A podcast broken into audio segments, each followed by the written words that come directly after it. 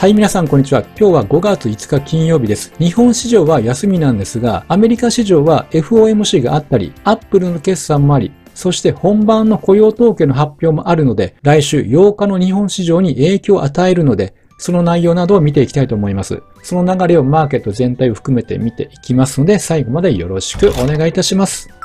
では軽くアメリカのマーケットを見ていきたいと思います。これ5月8日のアメリカの指数なんですけども、FOMC のあった日の結果であります。この日は主要指数続落となりました。中でも景気の先行指標と言われるラッセルが約1.1%と今回の FOMC を終えて一番下げ幅が大きかったわけであります。こちらがラッセルと S&P を比較したチャートになります。でご承知の通り、ラッセルというのは、ニューヨーク証券取引所やナスダックに上場している時価総額上位1001位から3000位までの小型株の指数になります。一方、S&P は同市場に上場している代表的な500銘柄になります。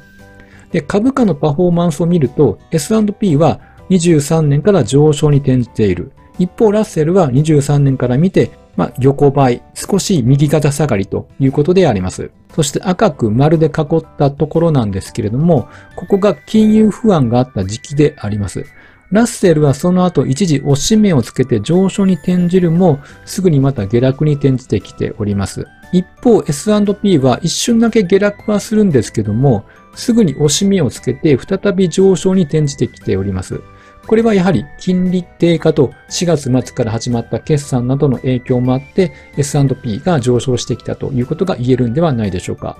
まあ、つまり資金力がある会社というのは買われて時価総額が低い小型株は売られるというトレンドに分かれています。なので GAFAM のような資金力があるわけではなく小型株の集合体なので炭鉱のカナリアとラッセルは言われたりしています。で、それは景気後退においては大きな企業よりも小さな企業の方が倒産リスクが高いことが挙げられます。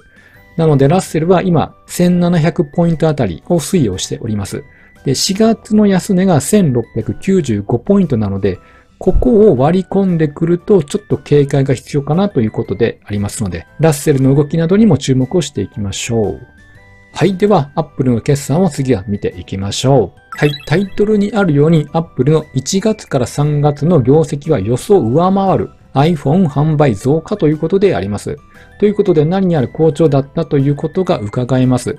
iPhone の売り上げは第2四半期としては過去最高を記録しました。これはインドなどの市場での新規顧客を獲得したことが寄与しました。とりわけ、ブラジル、インド、メキシコでの新規顧客、売上が非常に好調だったということであります。あとはサプライチェーンの混乱も解消されて、どの製品に対しても原材料不足の問題は全くなかったということも販売増加につながったんではないでしょうか。ということで、決算は無事通過ということです。なので、もう少し具体的な業績、数値などを見ていきましょう。上段が市場の予想に対しての結果と下段が株主還元を表しております。まず総収入は予想が約930億ドルに対して結果948億ドルと上振れてきています。で、EPS 予想が1.43ドル、結果1.52ドル。iPhone の売上高が予想約489億ドル、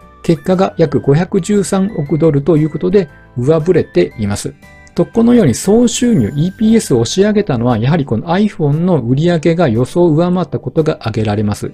1月から3月期の世界のスマートフォン出荷台数というのは、実は13%減少していたので、販売台数がどうなるかというのが非常に不安視されていたんですけれども、今回増加に転じているということは、先ほど見たように新しい市場でのシェアを拡大したということが、この増加を牽引しました。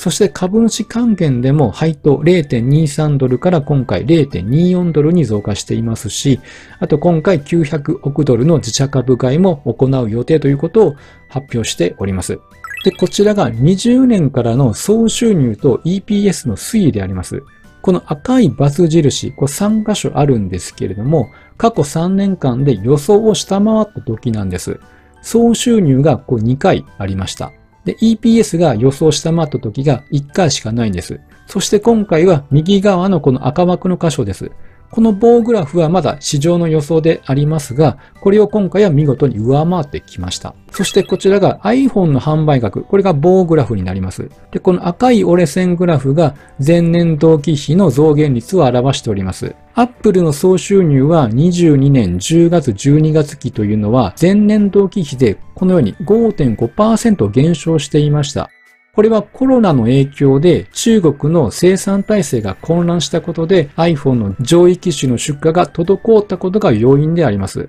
実際 iPhone の販売額はこの時8.2%減少となりました。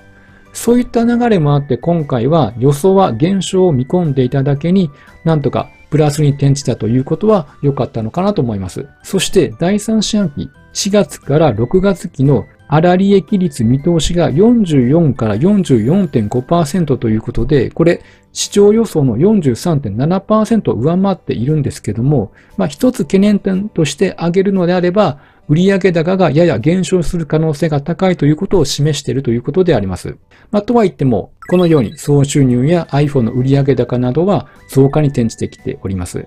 まあ、これらを受けて Apple の株がどう動くかというのが非常に注目であります。はい。まず、アップルの5月4日の終値は165.79ドルということであります。で、プレマーケットの段階では169ドルをつけているので、今回の決算が交換されているようであります。で、結構今、高値トライをしてきている銘柄多いんですけども、アップルもそのうちの一つであります。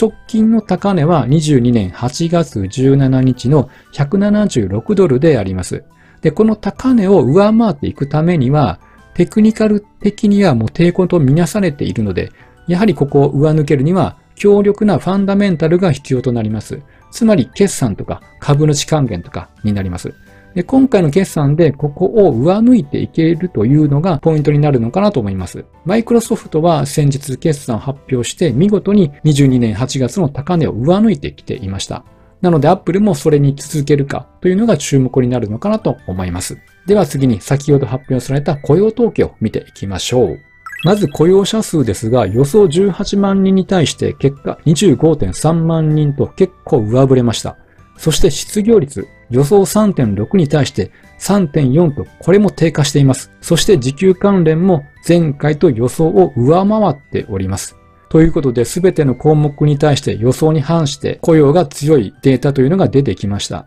でこちらが雇用者数のグラフだけをピックアップしました。今回25.3万人の増加ということなんですけども、前回は23.6万人だったんです。しかし今回これ改定されて16.5万人になっているんです。結果的には予想23.9万人だったので16.5万人と大きく下回っていたわけなんです。なので今回の予想がそれよりも微増の18万人になった。それを今回上振れたという感じになっております。ただ市場はこの改定値が出てきたとしても、この21時30分に発表されるこの値で判断をして、金利、為替に大きく影響を与えるので、単体ではなくて今までの全体の流れを見る必要もあると思います。右側が雇用者数でありまして、確かに今回上振れたということなんですけれども、トレンドとしてはもう21年からピークをつけて右肩下がりになってきているということがわかります。ただ失業率は未だ低水準ということがわかります。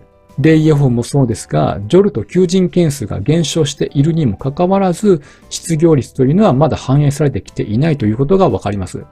FOMC では一応は利上げの引き締め停止示唆ということで、今は見極めのフェーズに入っていますけれども、依然この雇用の堅調さが続くとどうなるかというのが今後の市場に変化をもたらすのではないでしょうか。今回の雇用統計の発表を受けて9時半ドル円の動きなんですけども134円20銭から一時135円まで円安に進みました。ただその後はじわじわと円高に戻してきています。で、こちらが通貨強弱を表しているグラフになりまして、水色が円でありまして、このオレンジ色がドルを表しております。で、9時半を境に円が安くなって、ドルが強くなっているということがわかります。まあ、ドルが強くなっているのもあるんですけども、どちらかというと円が非常に弱いということが言えます。やはりこれは先日の金融緩和維持の影響もあると思います。で、その状況の中での FOMC では利上げ停止を、まあ、示唆したということで、ドルも弱含むんですけども、今日の雇用統計の発表では、まだまだ引き締めが必要ということで、ドルは強くなっています。なので、日本は金融緩和維持、アメリカは利上げ停止を示唆ということで、方向感はしばらくなく、重要な経済指標で、その時のデータ次第で、どちらかにドル円が反応するという動きというのが、しばらくは続くのではないかというふうに見ております。はい、ということでこのように日々のトピックをもとに動画を配信しておきますので、ぜひ高評価ボタンや、あとチャンネル登録、ぜひよろしくお願いいたします。